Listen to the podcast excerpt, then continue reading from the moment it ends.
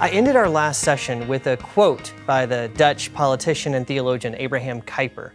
A quote where he emphasized how the sovereignty of Christ extends into every domain of human life and culture. And you know, when these early Christians in the book of Acts went around proclaiming the message that Jesus is Lord, that's what they were saying. They weren't just inviting people into some kind of private spirituality the Christian call to repentance that we hear in coming out of the mouths of people like Peter and Paul, this Christian call to repentance and conversion is a call to recognize Christ's rule over every aspect of human existence. It was a call to a new way of life. And that call had revolutionary implications, and sometimes, because of that, inspired fierce opposition. And you see examples of this opposition all throughout Acts.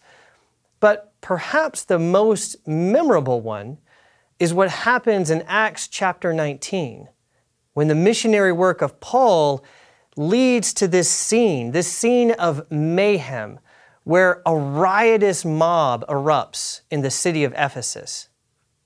Now, in order to understand this story, what's going on here, it's helpful to know some historical background. Ephesus was one of the most important cities in ancient Rome. It was located on the shores of the Mediterranean Sea and was a major port for shipping and transportation. And it was also widely known throughout the Roman world for some of its incredible cultural and architectural achievements, such as the Grand Theater. There was this enormous amphitheater that could hold 25,000 people in it at one time. It was the largest theater in Asia Minor. And Ephesus was also a major center for religious activity. We know of temples and worship act going on for a whole variety of Greek gods Demeter, Dionysius, Apollo, Athena, Zeus. Several prominent Egyptian deities were being worshiped in Ephesus. But above all, the goddess whom the Ephesians honored more than any other was Artemis. And her temple, which was called the Artemisium, her temple was one of the seven wonders of the ancient world. And this was no mere temple. The Artemisium had massive wealth from gifts of wealthy patrons. It was one of the only temples in Roman law that a patron could bequeath wealth to in their will. It had large land holdings, and it also functioned as a kind of central bank in Ephesus and the region for deposits and lending that would all take place through the temple. And it was this goddess, Artemis, and this temple, the Artemisium, that sparked a riot in Acts chapter 19. So, what happened exactly? Well, Luke tells us in verse 23 that about that time, there arose no little disturbance concerning the way. Luke has a characteristic way of understating things. You may remember in chapter 15 when he described the argument over whether to circumcise Jews, this argument that threatened to split apart the Christian movement. He called it no small dissension. Now, what happens here? This is far from being a little affair. As we read on, you learn that this disturbance is caused by a certain Demetrius, this man who is a silversmith, who made little silver replicas of Artemis's temple. Well, Demetrius, he gathers together a guild of sorts, his fellow silversmiths and artisans, and he tells them he's very deeply concerned about what's going on with Paul's missionary work. As he puts it, not only in Ephesus, but in almost all of Asia, this Paul has persuaded and turned away a great many people, saying that gods made with hands are not gods. And then Demetrius tells them why this is such a major concern. He gives two reasons. First, he says, this message that Paul has about the Greek gods not being gods at all, this is going to discredit the work that we do as those who craft religious images. And second, he says, Paul is actually encouraging people to dishonor Artemis and no longer worship her. If Paul is allowed to continue, Demetrius says, Artemis may even be deposed from her magnificence, she whom all Asia and the world worship. Well, Demetrius Demetrius's words here, they, they seem to unleash a kind of spontaneous protest. This guild quickly turns into a mob. They grab two of Paul's companions, Agaius and Aristarchus, and they drag them with them to the amphitheater. And the only reason Paul isn't caught up by the mob is that some of his friends and some of the civic leaders of Ephesus restrain him from going down there himself. And then, once the mob gets to the theater, Luke describes the scene as one of just kind of mass chaos. People are all shouting at one time. Some people don't even know why they're there. And then they grab this Jew named Alexander and put him up in front to speak. And we don't really know who this is. Is this Alexander, is he a representative of Jews who are against Paul? Is Alexander a Jewish Christian, perhaps? We don't know. And it's not really clear that the crowd would understand the difference anyway. Because when they recognize that Alexander is a Jew, and therefore, in their minds, not a worshiper of Artemis, they immediately erupt into shouting and chanting. Great is Artemis of the Ephesians, they say.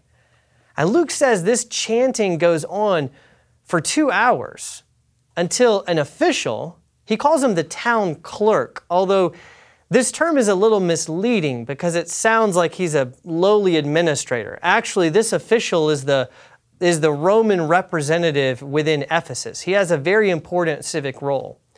Well, this clerk finally manages to quiet them down by responding to Demetrius's complaints. And the clerk says three things.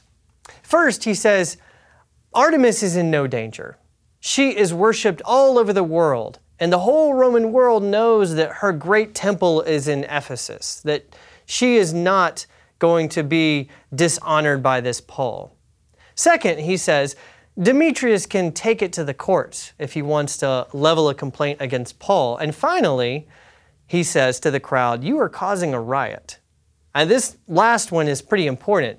And we know from other historical examples that Romans dealt swiftly and harshly when riots broke out in cities. So, with all that, this official is able to persuade the mob to calm down and he sends them home. So that's what happens this scene of mass chaos and rioting. Now, as I said, this is no small disturbance. It's the largest and the most vivid example yet we have of pagan rejection and hostility toward the Christian message. But why? Why this big outrage? I think that the Kenyan scholar, Mumo Kisau, I think he identifies the heart of the matter pretty clearly and succinctly in his brief summary comment on this passage. A missionary work, he says, Missionary work may result in persecution when it affects the local economy. That's the issue here in Ephesus. That's what caused this riot.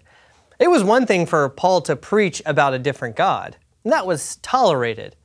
It wasn't even that controversial when Paul criticized Greek religion like he did in Athens and denied the Greek gods.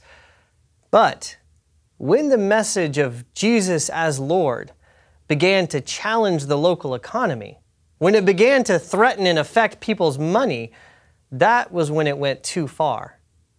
And you know, this probably shouldn't surprise us. Jesus himself often spoke of how money could be a barrier to discipleship. And he even described money as a kind of rival God and rival master, the god Mammon. And we've already seen in Acts how people's loyalty to their money put them into conflict with the mission of the church. Just think about the example of Ananias and Sapphira in Acts chapter 8. Or what happens when Paul and Silas heal a possessed girl in Acts chapter 16, and in so doing threaten the livelihood and profit of her slave masters. Uh, the town clerk in Ephesus was ultimately able to dissuade the crowd from rioting, but Demetrius, Demetrius the silversmith, he, he was more accurate in his comments. The threat posed by Paul wasn't just religious. Paul's claim that Jesus is Lord, Or, in the words of Abraham Kuyper, that Christ claims dominion over every sphere of human existence. That was a claim that imperiled the entire economic system upon which Ephesus was built. And in fact, it seems that this is exactly what happened later on. Demetrius was kind of prophetic because in the early years of the second century, there's a Roman governor in Asia Minor by the name of Pliny. And Pliny writes a letter to the Emperor Trajan seeking advice about what to do with these Christians. And Pliny's concern is about the disloyalty that these Christians are showing, their disloyalty to civic authority, their disobedience. But Pliny was especially concerned about the effect that they were having on the Roman economy. Because, as he told Trajan in his letter, the more Christians there are, the less people there are to sacrifice to the gods and to spend money on sacrifices and support the temple economy. So you see, what happened in Ephesus? This wasn't just a battle between Christ and Artemis, it was a battle between Christ and Mammon. The Anglican bishop and New Testament scholar N.T. Wright, he translates this clash in Acts chapter 19 translates it into terms that we can understand. What would it be like today? And here's how Wright puts it Imagine someone setting up shop in the heart of the financial district of one of our great cities London, Frankfurt, New York, Tokyo and using the basis of a powerful ministry of healing to declare over and over again that the money markets and the stock markets were simply a way of worshiping the god Mammon that this was destroying the lives and the livelihoods of millions in other parts of the world, that the whole system was rotten and anyone who saw the light ought to reject it outright. You might get more than just a sharp word now and then, especially if the idea seemed to be catching on. Of course, this wasn't the first time when the gospel of Jesus clashed with economic interests, and it wouldn't be the last. Sadly, it, sometimes it has been Christians who have been guilty of choosing mammon over God. Prior to the Civil War, many Southern slave owners, often professing Christians themselves, tried to actively prevent slaves from hearing the gospel out of fear that they might want freedom. And some of them went so far as to create a heavily edited Bible just for slaves to read. A Bible which included stories like the story of Joseph as a slave, but which actually kept out the story of Moses in the Exodus.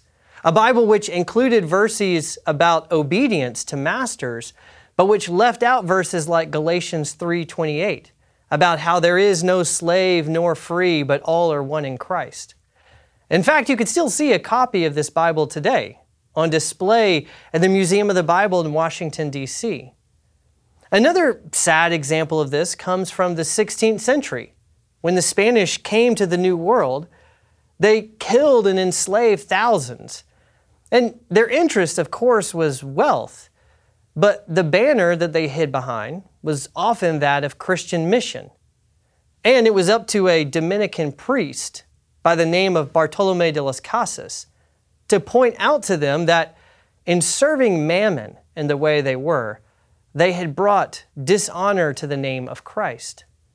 De las Casas told the story of an Indian prince, an indigenous prince who, as he was being tied to a stake to be burned alive by the Spanish, he was asked by a priest whether he would like to go to heaven when he died.